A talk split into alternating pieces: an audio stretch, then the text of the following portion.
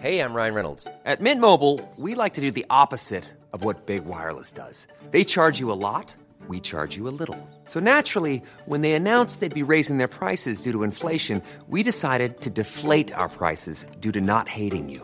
That's right. We're cutting the price of Mint Unlimited from $30 a month to just $15 a month. Give it a try at mintmobile.com slash switch. $45 upfront for three months plus taxes and fees. Promo rate for new customers for limited time. Unlimited more than 40 gigabytes per month. Slows. Full terms at mintmobile.com.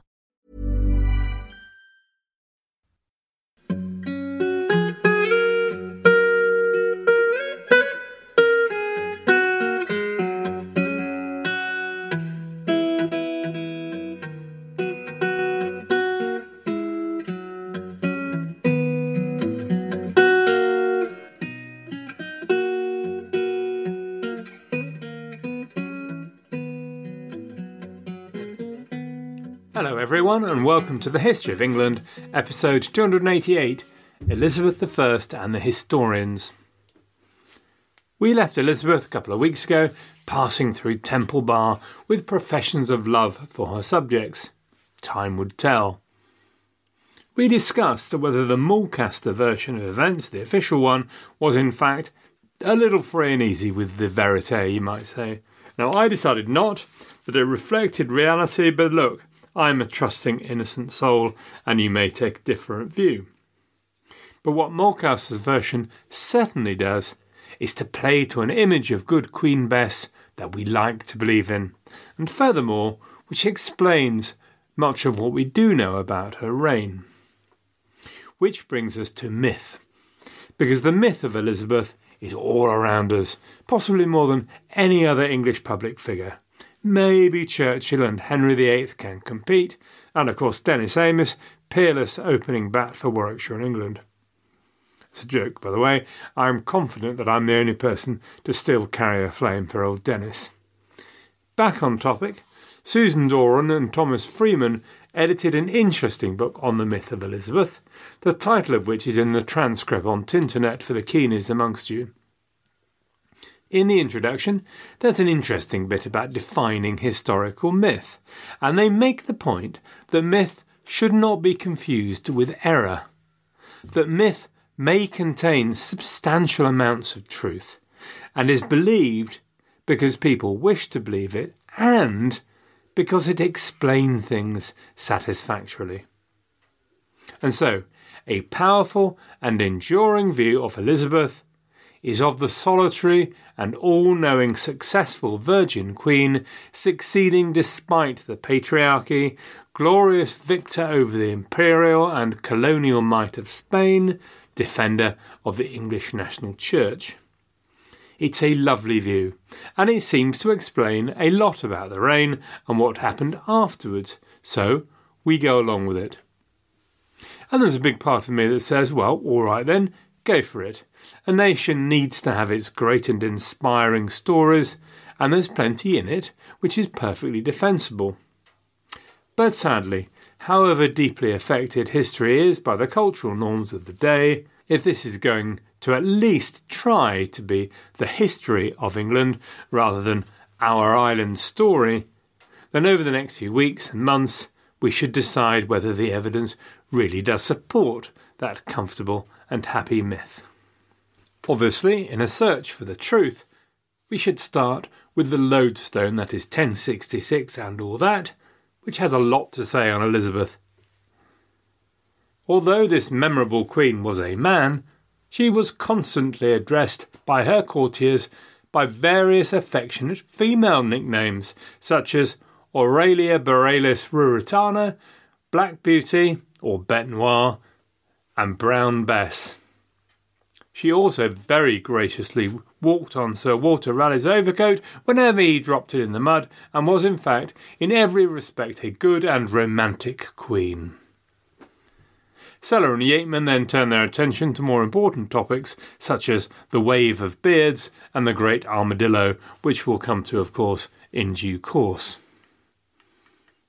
Ladybird, the 1958 version, was thoroughly blown away by Elizabeth. She gets a whole book to herself, and it's all good traditional island story stuff. Drake is a brave national hero and defender of England against the Spaniard, rather than essentially a licensed pirate. Raleigh is a far sighted visionary, and so on.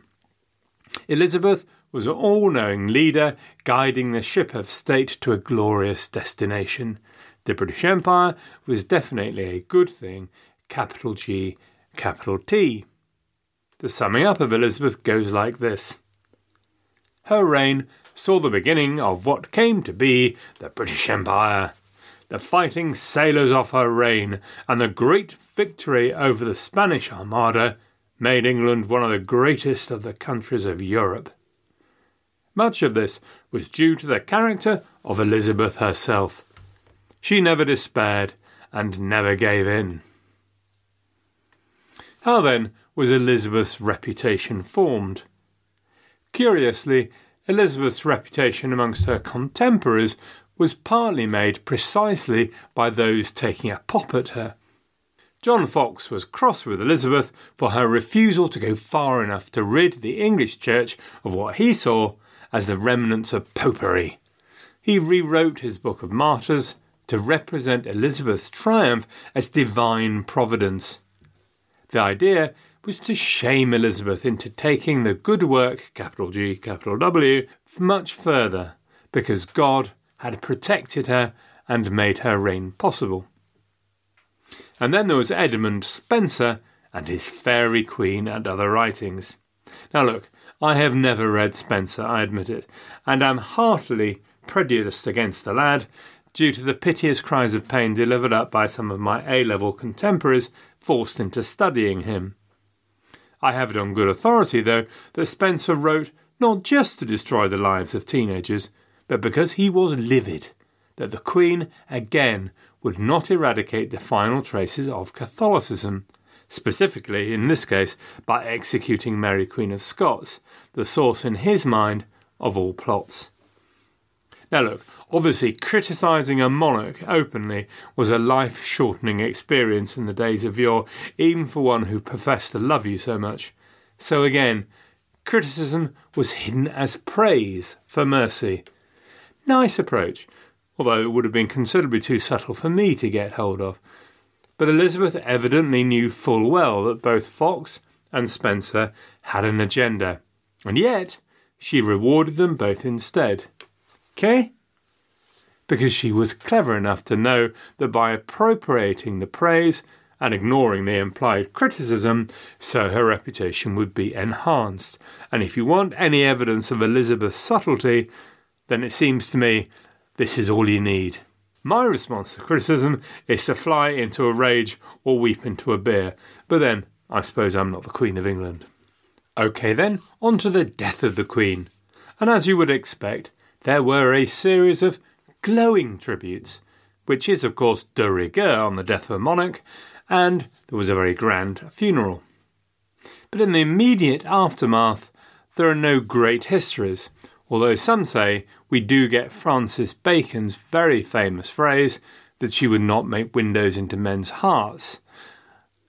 Other attribute that phrase actually to Lord Walsingham, but nobody thinks Elizabeth herself actually said the words in that order. However, in the early 17th century, the path is firmly set for Elizabeth's characterisation. Between 1615 and 1629, William Camden published his Annales, and they would be deeply influential in the way that Elizabeth would be seen by subsequent generations. Firstly, it's worth bearing in mind who commissioned Camden to write. It was Cecil, Lord Burghley. So spookily, Camden's history vilified Leicester and criticised him as a wildly zealous Protestant adventurer. Burghley and Leicester were not pals. However, more importantly for us, Camden's work produced a picture of Elizabeth, the politic, pragmatic ruler, reluctant to fight, hating religious extremism of all kind, while at the same time as the militant champion of Protestantism, a warrior queen who defeated the armies of the Antichrist. To achieve this sleight of hand, we get a queen who is prudent, wise, peaceful, but who is also devious, cold, and rather unsympathetic.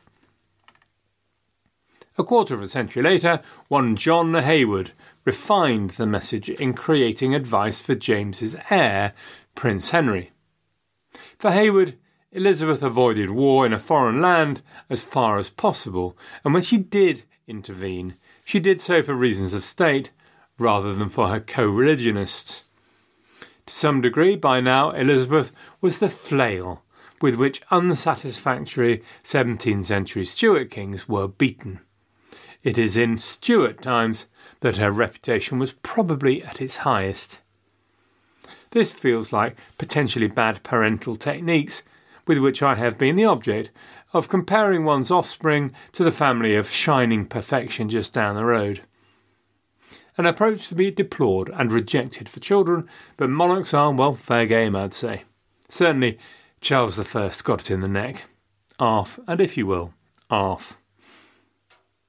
And so by now we are moving smoothly into the image of Whiggish perfection. David Hume's history in 1759 described an Elizabeth of vigour, constancy, magnanimity, penetration, vigilance, prudence. Eager to outdo each other, the most Whiggish of the Whig historians, such as the ubiquitous and omnipresent Thomas Babington Macaulay, fell over themselves to praise Caesar, given that she was already helpfully buried. Elizabeth was the monarch who identified herself with the nation and its destiny. She was a queen who wielded absolute power, but in reality, her power was only absolute because it was based on the love and confidence of her subjects. I may cry. Okay, so far so good. Elizabeth's bones are encased in a warm, fuzzy feeling. But hang on just a moment. Hang on right from the start, there was a negative narrative too, which came from, yes, you guessed it, Catholic sources.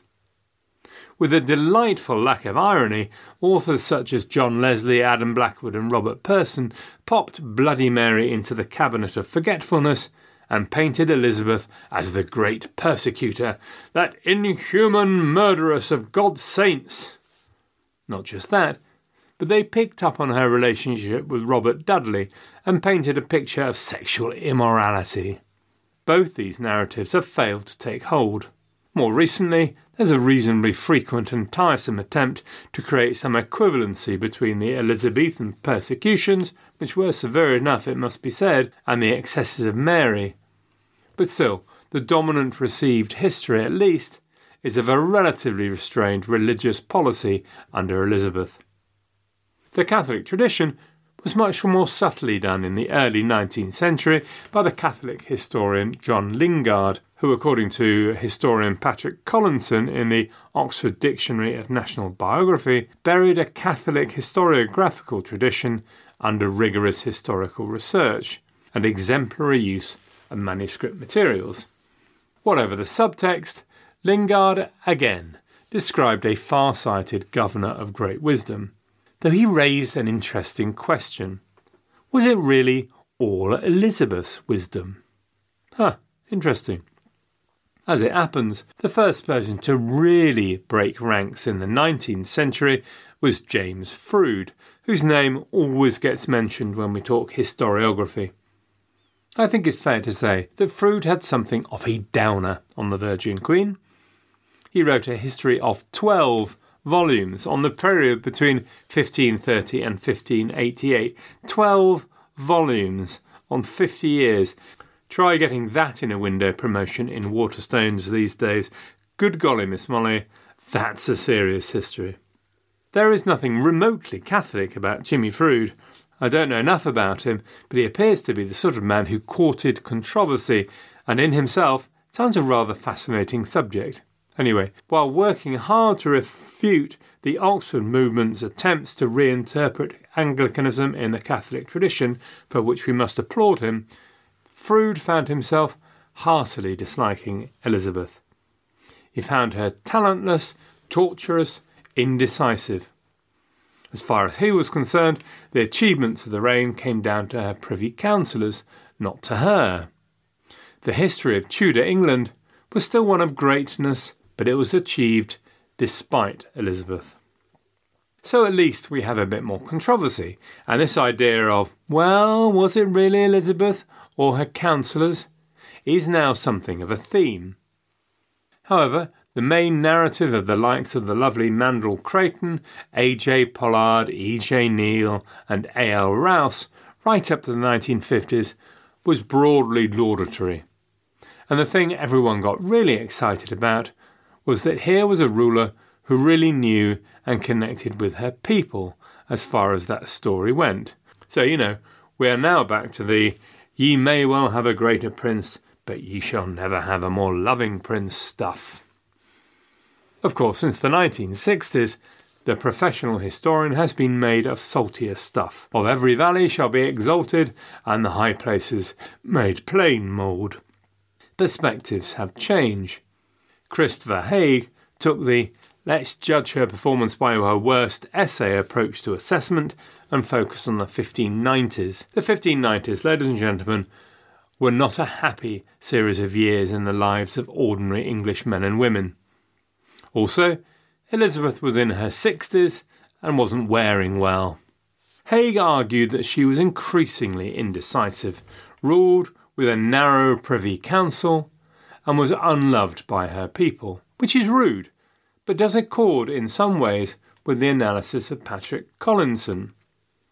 Collinson wrote an influential article called The Monarchical Republic, which took a traditional rubric a little further. You are all of you well versed now in the importance of the English parish as the centre of English life. So important was the parish that the English system of government has been described as self government at the King's command, which in his essay Collinson describes as a tired old expression. Well, for folks like me, it is yet a sparkly, shiny, and exciting concept, and I suspect always will be. But hey, the sky is blue in this shed of mine. Anyway, the phrase reflects the strength of local power in everyday life, and indeed its money raising powers, and also the imperfect nature of central control. I am warbling a bit. Collinson, however, developed a view for central government of England, which was also semi independent of the Queen. Essentially, England, he wrote, was essentially ruled by the Privy Council, which governed and chafed the Queen when she didn't do as they desired. So remember those two concepts, if you will, because they will reappear. Self government at the King's command as a model of the English governance, which has a lot of merit, and the idea that the Privy Council really, for all intents and purposes, ruled England and should appear in the Ladybird book rather than Elizabeth. Connected with this idea was Elizabeth's legendary indecisiveness. Geoffrey Elton described her as persistently dilatory. She changed her mind as often as chance offered, exasperated everybody by her refusal to come to decisions, and charm them all back again by some transparent piece of graciousness. Christopher Haigh made a similar point that Elizabeth did not attempt to solve problems, she simply avoided them, then survived long enough for some of them to go away. And John Guy made the same point. Elizabeth's weakness was that she vacillated when faced by important decisions. Wallace MacCaffrey went even further, made the furthest, and represented Elizabeth as a confused and ineffective ruler who simply had a run of fantastic luck. Still more recently, however, historians such as David Loades have taken the view that this apparent indecision was precisely what Elizabeth wanted. Not making a choice was precisely what gave her power she was at her least comfortable and least effective and least in control when her Privy Council was united and pushing one line. She was most powerful when she had the ability to choose. Jennifer Eales dug out a killer quote from a letter from Elizabeth to the Duke of Anjou, which suggests that rather than an inability to decide, Elizabeth was one of those exceptional talents who had the ability to do that very hardest thing of all, which is to do nothing. I have used time which ordinarily accomplishes more than reason does. And having made use of both, I have not refrained from roundly declaring to you what I know and what you will find true always.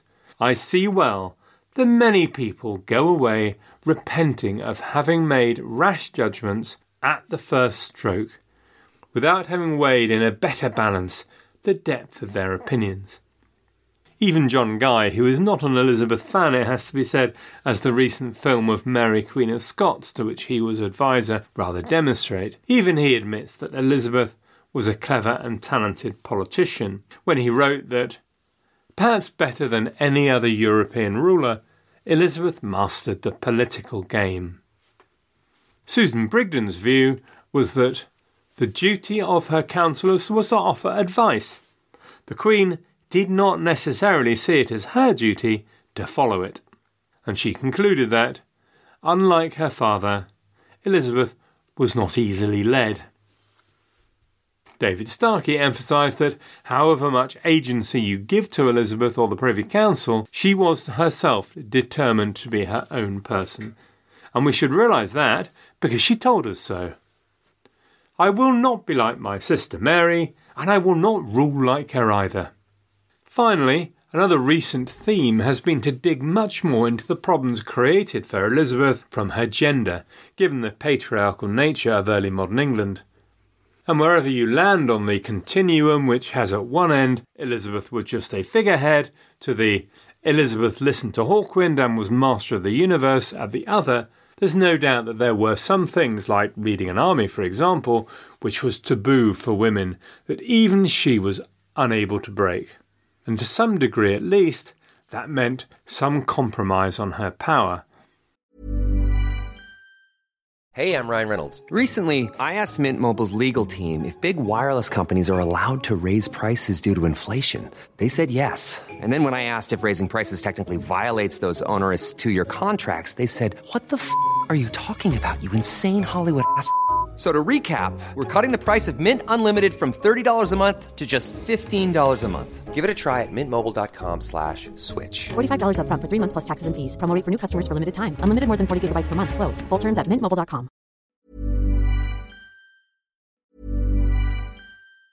Hey, folks, I'm Marc Maron from the WTF Podcast, and this episode is brought to you by Kleenex Ultra Soft Tissues your ally to help tackle your allergy symptoms this season. I love the change of seasons, but nobody loves pollen and all those other things floating in the air that make you sneeze during this nice weather. Kleenex Ultra Soft tissues are hypoallergenic and allergist approved. So fight back against watery eyes and runny noses without worrying about irritating your skin. For this allergy season, grab Kleenex and face allergies head on.